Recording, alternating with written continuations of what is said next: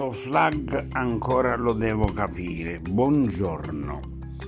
Io sono direttamente Pinco Palle perché mh, ho avuto piena delega da, dallo sceneggiatore, così non sentirete lo sforzo nel cambio di voce, niente. Sono Pinco Palle, pari pari. Mi ha detto racconta un pezzo della tua giornata e io lo sto raccontando. Ora io sai, io sono messo in un certo modo e eh, Pinco Palle c'ha un'armatura perché poi si traveste da Sancio Pancia quando deve assistere Don Chisciotte, è un po', un po' imbranato, non voglio dire handicappato, perché la parola, la parola, ecco. Pinco Palle vi farà un discorso, un discorso sulle parole pesanti, eh? E ve le dice, ora se non se le dimentica, però ha bisogno di un altro avatar che in questo momento è molto impegnato, lo deve contattare in maniera diplomatica.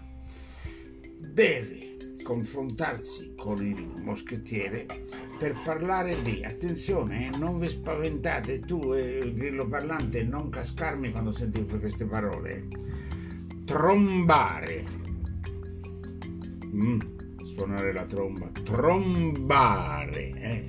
Sentite questa parola, eh. C'è da farci un ragionamento grosso, scopare. Tu quando spazi che fai? Scopi, scopi, scopare. Sono le cosiddette parole ambigue. Potta, potta, patata, fica. Mi fermo qui.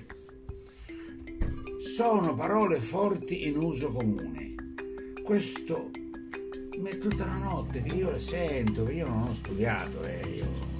tre lauree, ce ne sono due, quali sono ve lo dirò un giorno. In una sicuramente, siccome mi chiamo Pinco Palle, una laurea ce l'ho in pallettologia applicata, ricordatevi questa materia, pallettologia applicata. Anche la parola palle si presta ad ambiguità, tant'è che quando si devono indicare certi organi eh, delicati del corpo umano, un grande scrittore per esempio ha inventato la parola gambasisi.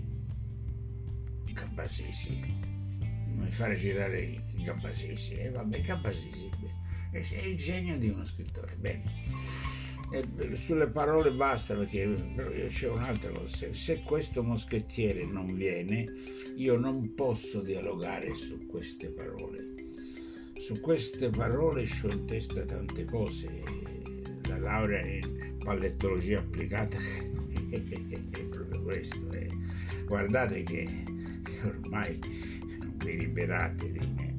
Questi ragazzini che fanno i podcast sulle cose nuove sono bravi su tutto, sul marketing, sul marketing elettronico, sull'arte, marketing dell'arte elettronica. Incartamela e mandamela a casa, un chilo e mezzo, grazie. L'arte concettuale ve l'ho già spiegata l'altra volta, ve la rispiego, bellissimo. Ora faccio un'opera di arte con- concettuale. Me l'ha messa in bagno i fagioli? No. Quando me le metti in bagno mettimele, perché ho bisogno, perché devo fare una performance. Devo fare una performance. Sì, sì, l'ho vista. Era, era per, per entrare con i fagioli e con il cavolo. L'organismo si prepara ad emettere un certo gas in maniera molto quantitativamente interessante. Scorreggiare, ecco, bene, scorreggiare già è onomatopeico, perché dire scorreggiare se ci c'è il rumore, no? Beh, io ragazzi l'ho fatto questo giochino, un critico d'arte, bravo, come sei bravo, oh, mi fai capire tutto dell'arte moderna, oddio l'arte moderna, ma intanto io non ho ancora capito cos'è l'arte, eh? L'arte, e cos'è l'arte? E tu me la devi dire, antica, moderna, prossima, futura, futuribile, di fantascienza, poi che arte hai inventato? L'arte concettuale, oddio, oddio, l'arte povera, oh mamma mia, a chiedere l'elemosina, infatti quasi tutti gli artisti sono artisti poveri, guarda un po', la maggior parte sono morti di fame, ecco l'arte povera, quella vera. Non quella di qualcuno, non faccio nome perché non faccio propaganda, eh. non, non, non faccio merz, uno solo e basta, è chiuso, uno solo, ma siamo qualcun altro. Lasciamo perdere, non nomino i critici d'arte perché io qualcuno l'ho conosciuto, eh, perché io ho bazzicato anche quelle, in quegli ambienti, perché uno che si laurea in pallettologia applicata, bello questo, è costretto a fare dei seminari speciali.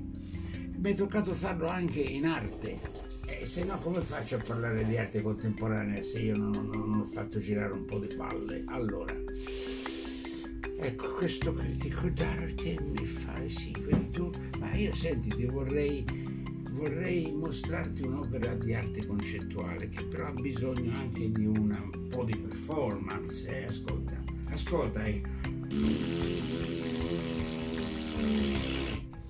Io l'ho fatta con la lingua come faceva Edoardo De Filippo, grande, straordinario, sul pernacchio. Ecco, io ti ho fatto un pernacchio, anzi proprio una scoreggia, e ora tu che sei bravo me la tingi di verde per piacere. Questa è arte concettuale. Quando tu sarai in grado di dipingermi di verde, ora va di moda, il rosso, l'arancione, il giallo e il bianco sono le zone in cui hanno diviso l'Italia a seconda dell'andazzo politico, capito? È tutta una manovra precisa.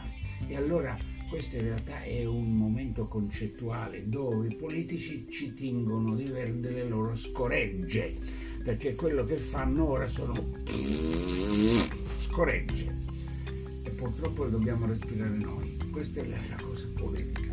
Io ho parlato di politica e beh, il pallettologo, eh, allora avete capito che cosa sono. Io sono un pallettologo. Pinco Palle da Monculi, provincia di Culonia, poi un giorno vi svelerò proprio la provincia di Culonia, che cos'è, però mi tocca riparlare di nuovo di politica, no? Io parlavo di arte, ora basta, e di arte arrivo al dunque. Oggi io ho fatto una scoperta straordinaria, mamma mia che scoperta straordinaria, però questa ve la racconto a puntate. Ho scoperto un nuovo pigmento. Io mi intendo, e sai, il pallettologo si occupa anche di tecniche pittoriche, eh? Non è mica solo lo sceneggiatore. Allora, guardate, io ho scoperto un pigmento che ha una gradazione cromatica stupenda, perché si potrebbe definire un'ocra che tende alla terra di Siena bruciata, bruciata, sicuramente digerita. Allora io la chiamerò terra di legno digerita. Ah, no, che ne dici di questa denominazione di terra di legno digerita? Beh, il povero scomento, sto, sto grilloparlante, quando non, non sa cosa dire, alza una zampina e fa la zampuccia, mi fa la zampuccia, la zampuccia. Beh ragazzi, ho scoperto questo pigmento, come l'ho chiamato, lo sto già sì, terra di legno digerita. C'è bisogno di un altro intervento naturale per produrla, eh? Come del resto, ragazzi, oh.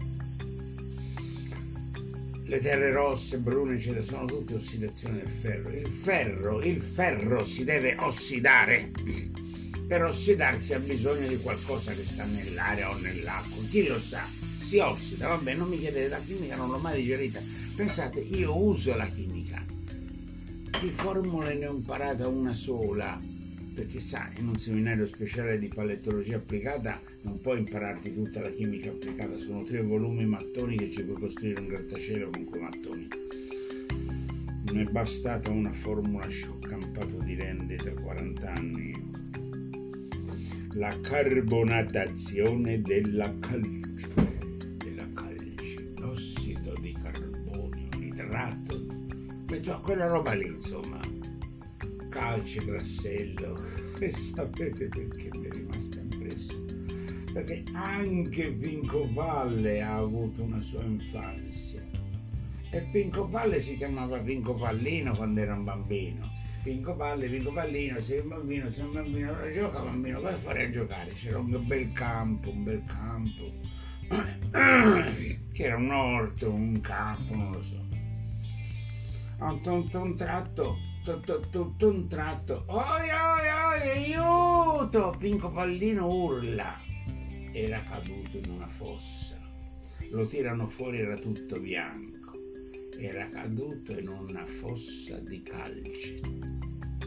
Meno male era già spenta quasi del tutto, se no di Pinco Palle e Pinco Pallino c'erano rimasti solo gli ossicini. Oh, gli ossicini, ma anche quelli un pochino carbonizzati, perché, capito, i cadaveri li buttavano nella calce viva per farli scomparire. E vai, io mi fermerei qui, perché quando si parla di cadaveri che scompaiono mi vengono in mente quei camion pieni di varie strane che partivano dal nord Italia e andavano verso i crematori, perché i forni crematori li abbiamo avuti anche noi in Italia, non solo in Germania. Ops! Stai zitto, è meglio parlare di scoregge.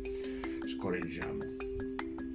Non c'è altro che scoreggiare, ma scoreggiamo, ma non ci scoraggiamo. Allora, con questo bellissimo detto, stamani mattina io mi sono svegliato.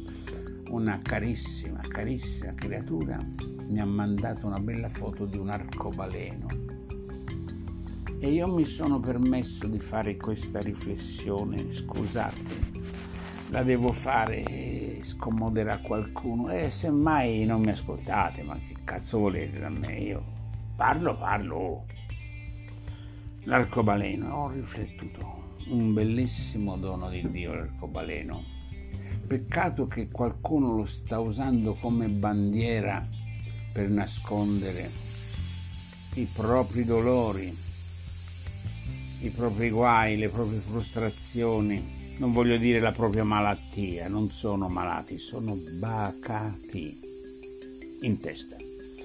E ogni riferimento alla realtà è puramente casuale, mi dissocio, buona giornata e ho bisogno di mangiare qualcosina adesso. Ciao ragazzi, intanto mando un telegramma al moschettiere perché senza il suo permesso io non posso continuare a fare certe chiacchierate. Buona giornata.